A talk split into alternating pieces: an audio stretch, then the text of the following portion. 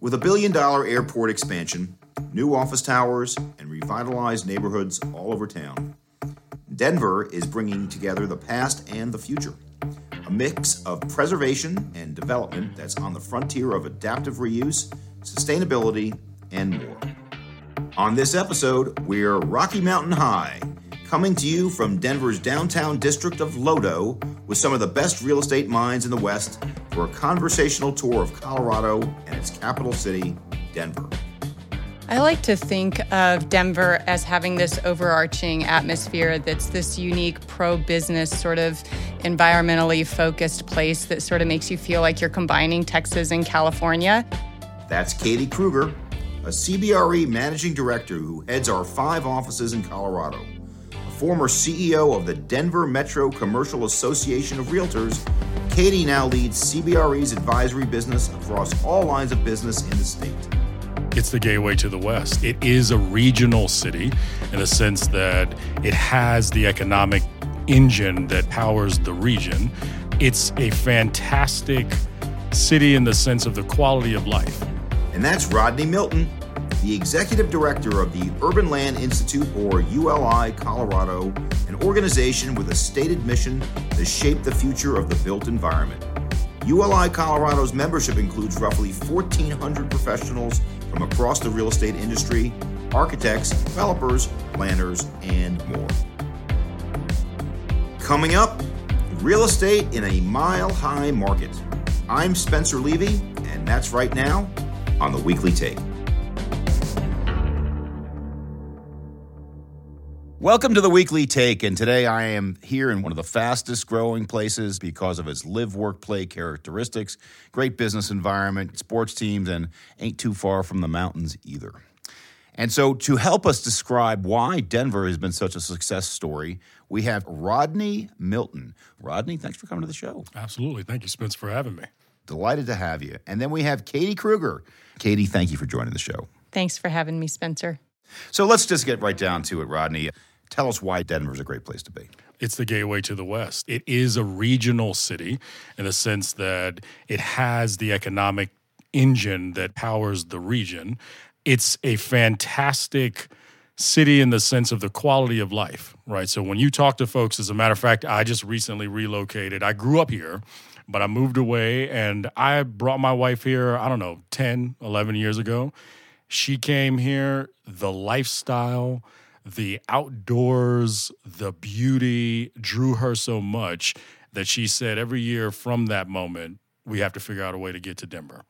So we relocated in twenty twenty, and I think that draw to quality of life, particularly if there was something about the pandemic that was positive, it was the recognition for folks to be able to move and be where they wanted to be so that they could be in places that were outdoors, places that were thoughtful and intentional about quality of life. And the green space here is fantastic. When we moved, we didn't have a dog. We had to get a dog because this is heaven for dog owners. And so I think that high quality of life, that high element of economic opportunity is a factor for folks. And, and that's what you see, that draw and that attractiveness to Denver. So uh, uh, I know I'm going to get the text from my producer or right. from my listeners. What kind of dog did you get, Rodney? So my, I'm going to get the text from my, my wife if she listens because she knows I love this dog. It's a Basenji. This is either the oldest breed of dog or one of the oldest. She's African. Um, she doesn't bark. She's fantastic. I'll, I'll post some pictures of her. I love her. Awesome. Well, we're going to get some Basenji lovers on this uh, podcast for we're sure. We're few and far between, but but yes. Terrific. So, Katie, maybe it is a gateway city uh, to the West, as Rodney put it, but uh, why Denver? Right. I I so appreciate Rodney's story about his wife's emotional response to the city. And I like to think that she might have been drawn here because we are smart, young, and beautiful.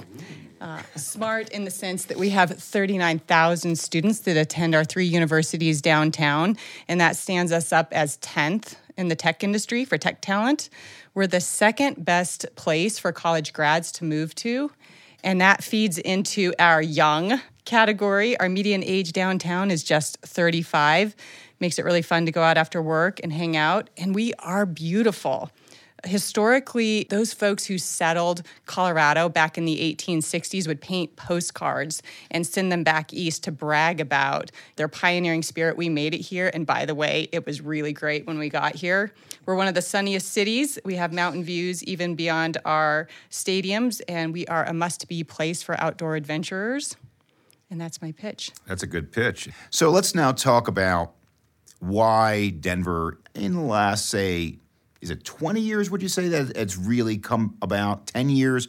What was the turning point? What caused it to turn? Was it the new airport? Um, is it the train line to the new airport? Is it the tech? If you put your finger on any one thing, Rodney, what might it be? Well, I think you hit a, a couple of them, right? Major decisions that that change the dynamics of a city are those such things, right? So the airport. I believe the stats on the airport is the third busiest.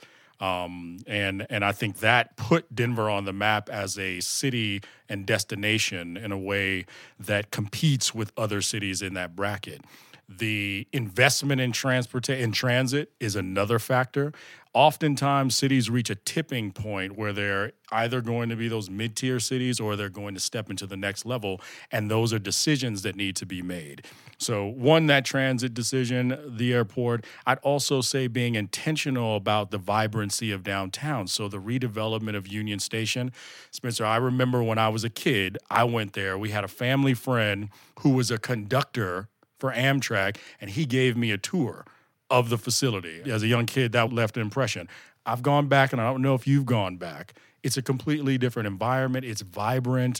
It is a destination in and of itself, and it's a gem for the city, and it's right downtown, right? And so that level of intentionality is a huge pivotal factor in terms of elevating Denver into that next tier of cities where it's being mentioned in the Austins, um, in the Atlantas, uh, and that and that bracket. So, I would layer on to what Rodney started, and it happened over the last decade, and uh, but really has roots in our origins. If I go back to the development of uh, Colorado as a territory and Denver as the leader of that area, we watched the first stagecoach come across the valley to Denver when it was this itty-bitty place that the pioneers um, were setting up, and there was this great uh Um, billowing dust behind this four-wheeled stagecoach. And the settlers were so excited to have outsiders here that they climbed trees and stood on their roofs and watched these visitors come in. And it was this same spirit that brought the airport into fruition. And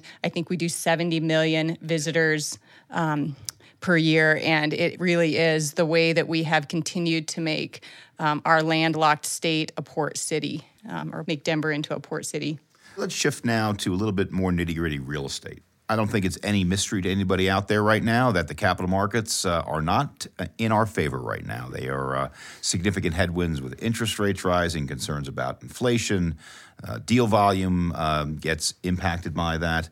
But what's going on right now in Denver in terms of uh, business activity in real estate? Thankfully, we are very diversified here in Denver, so we have a good upside to the story. We're still the fifth most preferred market for real estate investment, and I brought a great kind of layered statistic to show this. In twenty twenty-one, thirty-three percent of our new sector projects were residential. Mixed use was thirty-three percent, and office was seventeen percent.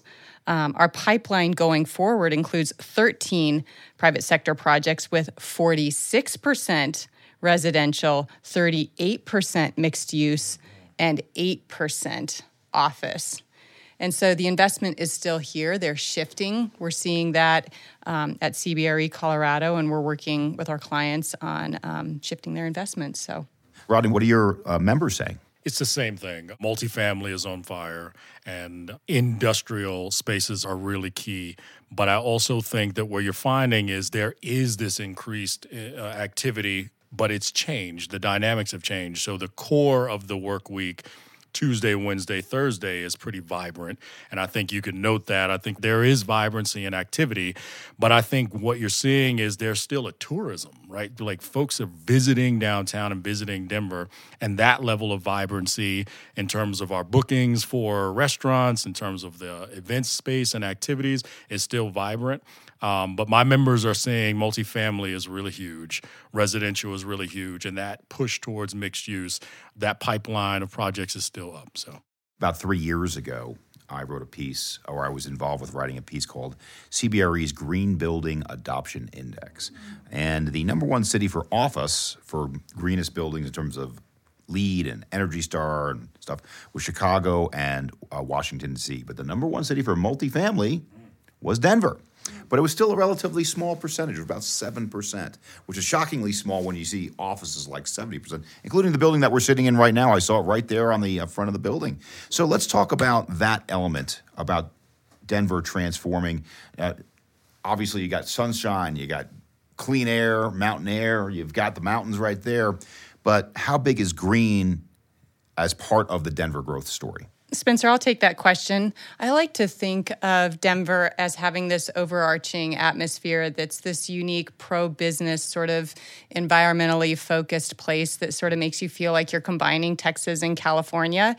And I think that this is a great way to articulate how we kind of come together. In two thousand seventeen, the business community and the environmentalists worked together for eighteen months to develop Denver's Green Building Ordinance.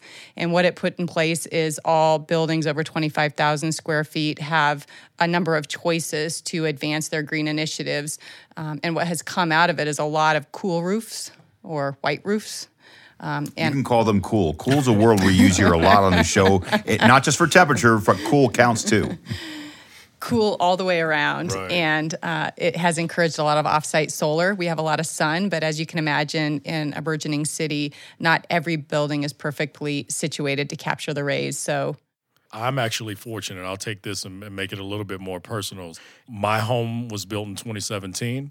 It's fully solar powered. I've got two E Vs. Um, uh, made that transition, and that's part of designers and home builders embracing the reality of sustainability in the built environment. And so my entire neighborhood is relatively solar powered and energy efficient. When you see both the private sector and the public sector coming together through policy initiatives, like you mentioned before, the net zero ordinance and the net zero imperatives that are pushing the envelope in terms of what the city is looking for, my members are saying, okay, let's make sure we can make that work. What does that mean? What are capital markets looking at? How do we make sure that there's tenant demand for these types of buildings? Again, you mentioned before, we're in a sustainable building. It's fantastic. We office here.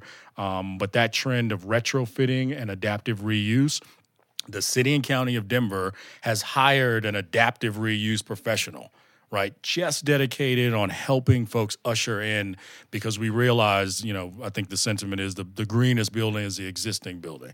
And so our members are working uh, diligently with the city and county of Denver, who is forward thinking in that space. Well, let me also reuse the word that Katie opened the door to. It looks cooler yes, it to have a mix of adaptive reuse yeah. buildings. Yeah. Um, by the way, in this neighborhood that we're is, – are we in Lodo right now? We are. We're in yep. Lodo. So Lodo has this unique look and feel. Yeah. And, you know, it doesn't just look cool. It's actually greener, not to tear this place down and start anew, even though there's reasons why economically people might consider that. But Katie, what's your point of view on sustainability? How important it is around here? Yeah, here are a couple of points that really show Colorado as a leader. Colorado ranks in the top twenty for the percentage of electricity generated from renewable resources.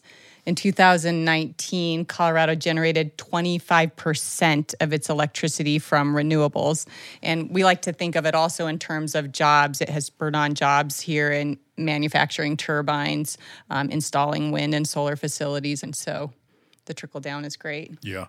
And I think that's excellent in terms of the culture, right? And real projects. You know, U L I does tours of particular sites and really highlights best practices in this space. Denver Water just rebuilt their entire facilities, net zero, generating their own energy. There's some innovations there that are just incredible in terms of the way they're using and reusing water. So that's one project that represents this imperative and, and realizing it. Pancratia Lofts is another. It was actually a Catholic um, monastery that they converted, adapt, again, adaptive reuse, completely electric and affordable housing, which is an incredible combination. So there are real projects that we've seen that embody E S G in, in a real way. U L I is actually going to be hosting a symposium to really say, let's make the case. If the capital markets are seeing this as a reality, um, how do you make these types of deals work? And so that's our position in terms of education and enabling these things to happen and highlighting best practices in real projects that are on the ground. Let's talk about one of the limiting factors now. And this is a limiting factor globally, which is labor, availability. What does it cost? Where do you get it? Rodney, what are your members saying about labor and how they're dealing with it? Everyone's feeling the pinch, so it's across the board. U L I has local product councils that are our C-suite folks getting together and trying to solve problems, and they're seeing it across the board. The thing about labor that's interesting, though, is it, its connection to housing affordability. We just had a new member coffee uh, this morning, and I've got members coming from, you know, Denver is still attracting talent, and the main issue that they're facing is lack of affordable housing. And so that's a key piece to retaining labor and encouraging folks. We are adjacent to Auraria campus. That's three colleges and universities. Um, I, I think the numbers are forty thousand, thirty-nine thousand, right?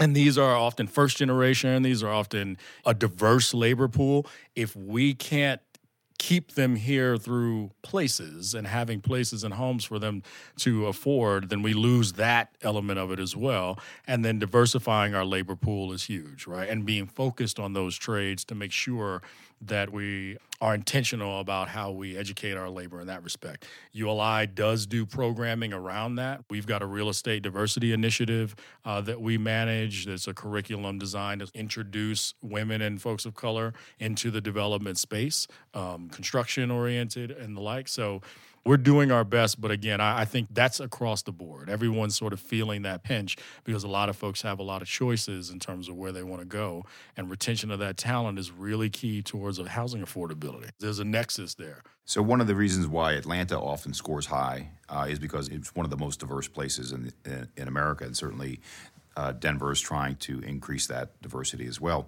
Um, but this is the segment of the show that gets me thrown out because I love Denver for all reasons except one. Yeah. And that one reason I don't like it is I don't like height restrictions. I just don't. And the reason I don't like height restrictions is because there's nothing more efficient than to go vertical. And so everybody wants a view of the mountains. I get it. But it does restrict the amount of housing stock. Any point of view on this? I'll be honest with you. I'm an urban planner.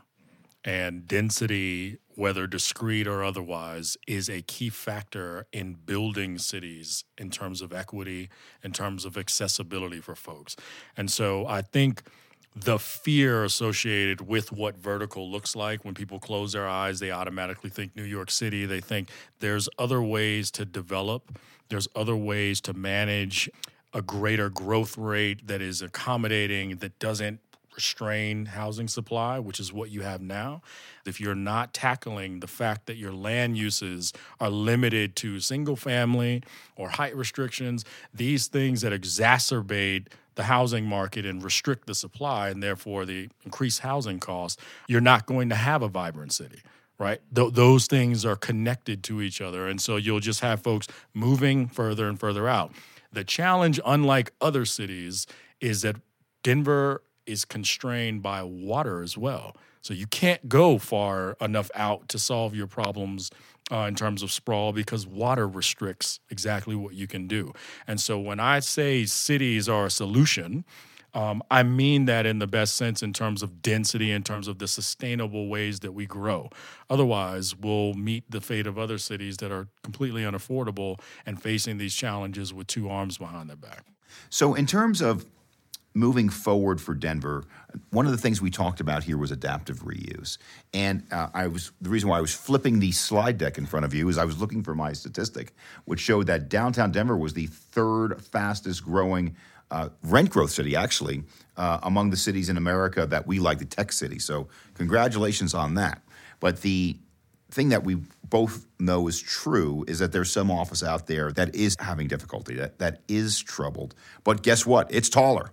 And so is that an opportunity for adaptive reuse to create some multifamily out of that? Is that part of the conversation, Katie? It is. The mayor has these different think tanks and task force groups, and we have met with some folks from Texas, who have a tax incentive program in place that help to solve for some of the plumbing issues and um, the door-to-window span. Right, that floor plate issue, yeah. Yeah, and they've solved for a lot of it in other states, and I think that it's coming for Denver. Agreed.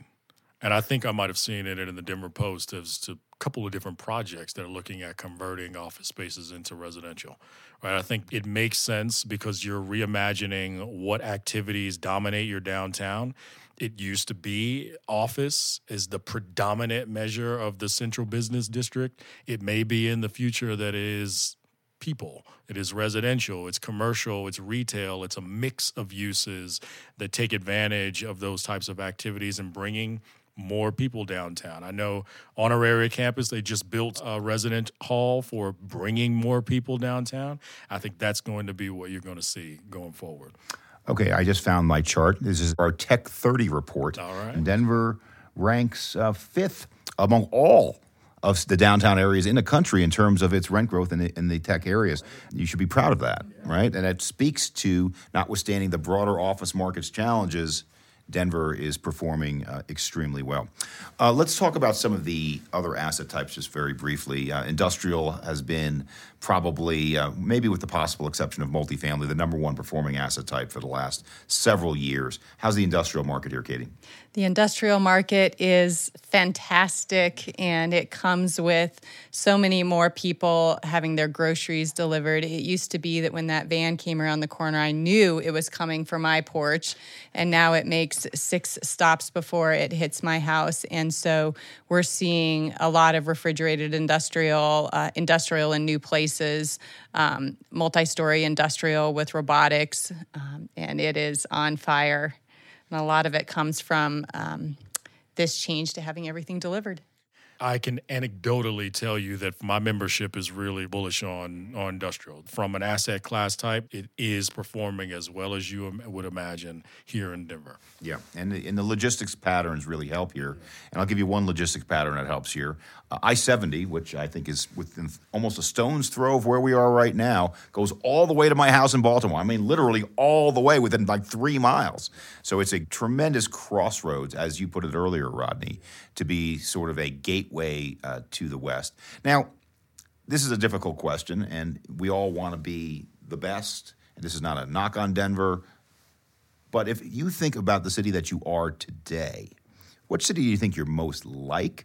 And which city do you want to be like maybe in the future? Katie, any point of view on that? Yeah, I think that we are a lot like Austin, and that comes from the tech industries there, the youth, the education, and they even have their own way of doing the outdoor scene. Uh, we both face affordable housing issues as our one in uh, safety and security and affordable housing issues um, as big deals in our cities. Uh, I would say a little bit different in Denver is we have some of the lowest residential property tax rates out there. And so maybe we edge them out a little bit on your mortgage, but uh, comparable and not a bad city to be paired with and grow up together. You know, it's interesting because I'm an urban planner and I study cities and I and I look at the trajectory of cities depending on the decisions that they're making. And so I completely agree with you, Kate. I think from a peer perspective, Austin is right there, right? But I would hope that because a lot of these other cities are are challenged in the same ways that Denver is, but they're at, Denver's at this critical, pivotal moment where it can make some different decisions and embrace the pioneering spirit of going a different direction. So when we talk about Seattle, Seattle's really struggling with affordability. I mean, huge. At their median house, I'm not even going to quote the numbers there. That's the direction most cities go, right? They get more affluent, uh, they get less diverse, they get less accessible, and they become islands. Denver can change that trajectory. It can do some different things. It can mix that attractiveness of the West Coast with the funkiness of the South and the and the East and chart its own path, which is what we've done forever, right? We are pioneers. And so I, I would love to see a different style of a city. one that is very thoughtful about the way it uses land, one that is very visionary in terms of solving for places, solving for that sustainability, taking advantage of our natural resources. The fact that we have sun three hundred plus days, the fact that we have an attractive talent pool, the fact that we are generating innovation in the tech space, and we've got these major assets, we can go a different direction than the trajectory of most U S cities, right? And that's going to take bold leadership, because I can tell you what cities typically do. As an urban, I can tell you the trajectory of most cities. They don't become inclusive, vibrant, and sustaining. They typically become unaffordable, and then you get push out, right? And so your satellite cities become where some of the vibrancy is, right? There's an opportunity for Denver to change that trajectory, and I'd love to see it happen. Let's talk about those satellite cities for just a moment. There are two types of satellite cities. Yeah. There are the bigger cities that are in the, quote, mountain region, right? And that might include Salt Lake City. It might include Las Vegas. It might include Omaha, Nebraska, if you want to go east, okay? But then you have Colorado Springs. Yeah. Then you have Fort Collins. Oh, yeah. Then you've got Boulder. So, Katie, when you look at satellite cities, how do you define it? I like Colorado Springs. I'm betting on the growth out there. It's beautiful and has a wonderful, welcoming environment. There are some economists here in Colorado who believe when our state moves from five million-ish to eight million-ish, that Colorado Springs is our bigger city, um, and that downtown Denver is this kind of cultural hub and capital place, um, but a lot more business is happening down there. What is the public transportation to get from here to Fort Collins, Colorado Springs, Boulder today, and where where might it be going? There is hope that our regional transportation district connects all of those places, and they aren't yet connected yeah. today. Yeah, and I think that, again, goes to those big decisions, the trajectory-changing decisions. Um, you know, U L I is U L I Colorado. We've got a regional committee and um, council in Colorado Springs. There's tremendous activity going on in Colorado Springs. It's it's it's hot. Uh, Fort Collins as well. We've got a regional committee there, and we've got a regional committee in Boulder. The reasons why the Front Range itself should be thought of from that regional perspective. And so, again, that is another opportunity that the city of Denver has, is it can look at itself and its collective decisions in a regional format that can solve some of those problems that we're talking about. Um, often, you know, I'm coming from city of Atlanta. Most recently, Atlanta's a unique place because the city itself is at the core. It's only half a million people. The region, the, the M S A or the Metropolitan Statistical Area, um, is larger than the city itself, which means that you have competing interests when it comes to attraction of talent, housing, policies, all of those sort of things. Denver is reversed in that way. It is the largest, and it has the opportunity to lead the region uh, in a responsible manner and incorporating the regional decisions that need to happen. And it's not always um, crystal cut that trains are the way to go. So you take a look at Texas as an example. And when I'm down in Austin, I say, well, why don't you have a train to San Antonio? Why don't you have a train to Dallas? Why don't you have a train to... Big driving culture. I don't think it's ever going to happen there. But they did just do a train uh, between Seattle and Bellevue, which and Bellevue is a place that, when I started going there twenty years ago, was not what it is today. It's, today it has actually newer buildings in Seattle. They also built a train to Portland, Oregon. They, so do you have any point of view on that? Is it is, is trains the, the necessary future, or are there other ways to make this one big region? Yeah, well, I'm taking a minute here, Spencer, to think about the people of Colorado, and they love the ski trains and things like that, and many of our young at the office do not have a car. So my hunch is yes. Also, we have this interesting statistic beyond our mountain biking culture here. We're seeing an eight percent gain year over year in cyclists within the city getting around, and an enormous uptake in the use of this sixty-six mile Highline Canal Trail. Mm-hmm. And it connects all of the neighborhoods in Denver and then beyond. You can really get out of town and rejuvenate. So my hunch is, yes, our people here will adopt that. Yeah. And, and, and if I you think, build it, they will come. No, I agree. And I think that is the opportunity to face a contradiction. So we've been talking a lot about what Denver is and the folks. A lot of times there are contradictions sitting within what we are. The idea that we love open spaces and views, but going vertical is what you need to do to sustain that. Um, getting up into the mountains is so, that is culturally. I remember moving to Florida and I stopped going outside as much as I did when I lived here because of humidity. Um, but culturally, that's what you did on the weekends. You were hiking, you were biking, you were exploring the trails. The traffic associated with getting to that lifestyle that you want and the impact of that traffic is going to force people to make some serious decisions about the lifestyle that they want to maintain and preserve and that they want to sustain and live. And those choices are going to be either enabling more people to get up there through transit Um, or the status quo, which is individual routes and cars, even if they're E Vs, for the record, right? So there's other opportunities, but those are major transitional choices that need to be made. Well, I think the the train is something. There was already a ski train, isn't that correct? That's right, and a bus system. Yeah. Okay. And it sells out. There you go. In terms of foreign visitors to the city and to its surrounding areas, how do you see that as a driver of the Denver economy?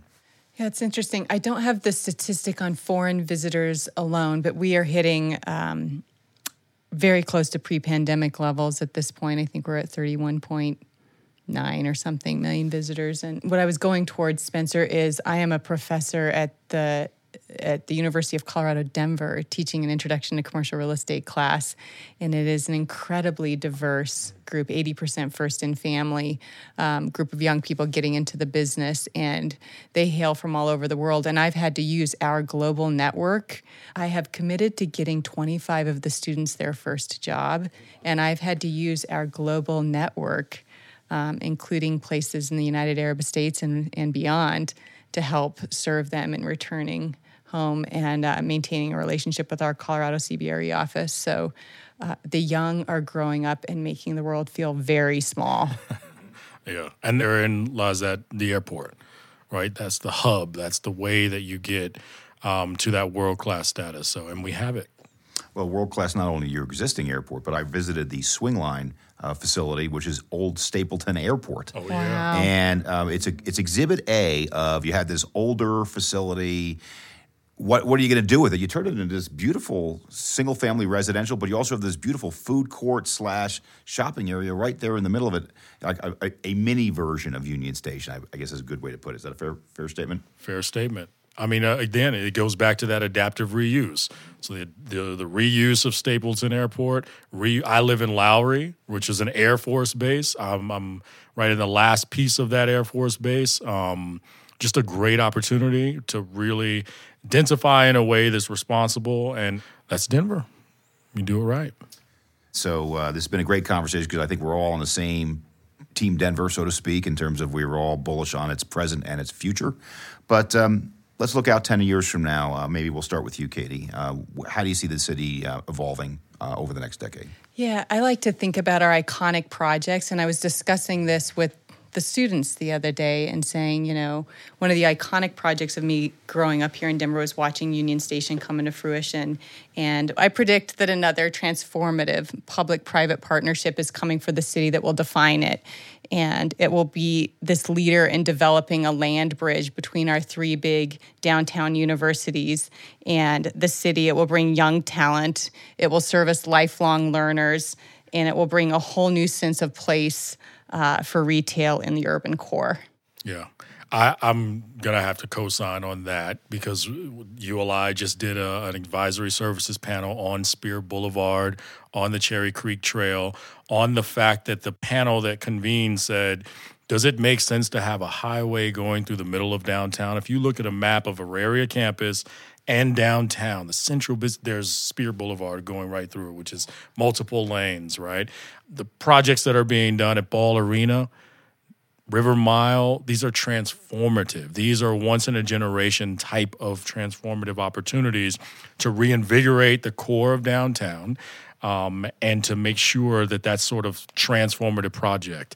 In ten years, I, I would hope that the city and County of Denver recognized its place as a regional leader, connects that region together and helps solve some of these sticky issues like homelessness, which is a problem a lot of folks are facing, but it's a problem that is the housing spectrum.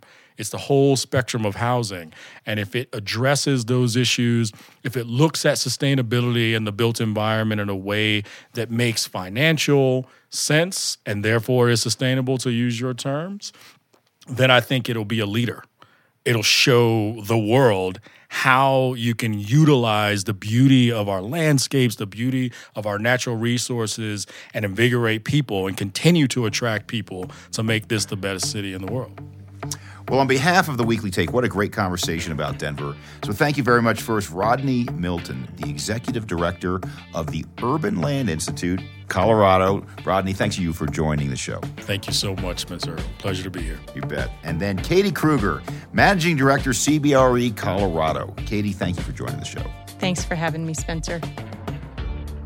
For more on Colorado, on our show, and the research we discussed on the air, please visit our website, C B R E dot com slash The Weekly Take. We'll be back next week for a show I'm really excited about, so tune in for that, and don't forget to share the show, as well as subscribe, rate, and review us wherever you listen. Thanks again for joining us. I'm Spencer Levy. Be smart, be safe, be well.